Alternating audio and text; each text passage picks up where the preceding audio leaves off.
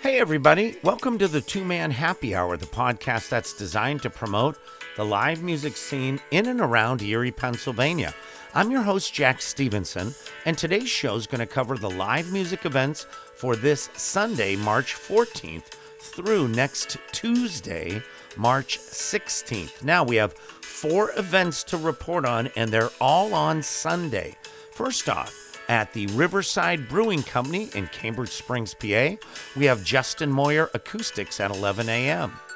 At the Venango General Store in Venango, PA, we have the Crackjacks. They play traditional Irish music, and that's at 1:30 p.m.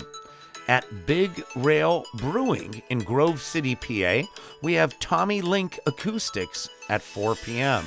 And now we have one Facebook Live show to report on, Facebook Live, the PACA Live Concert Series. This is number 27, and it features a group called Shadowplee.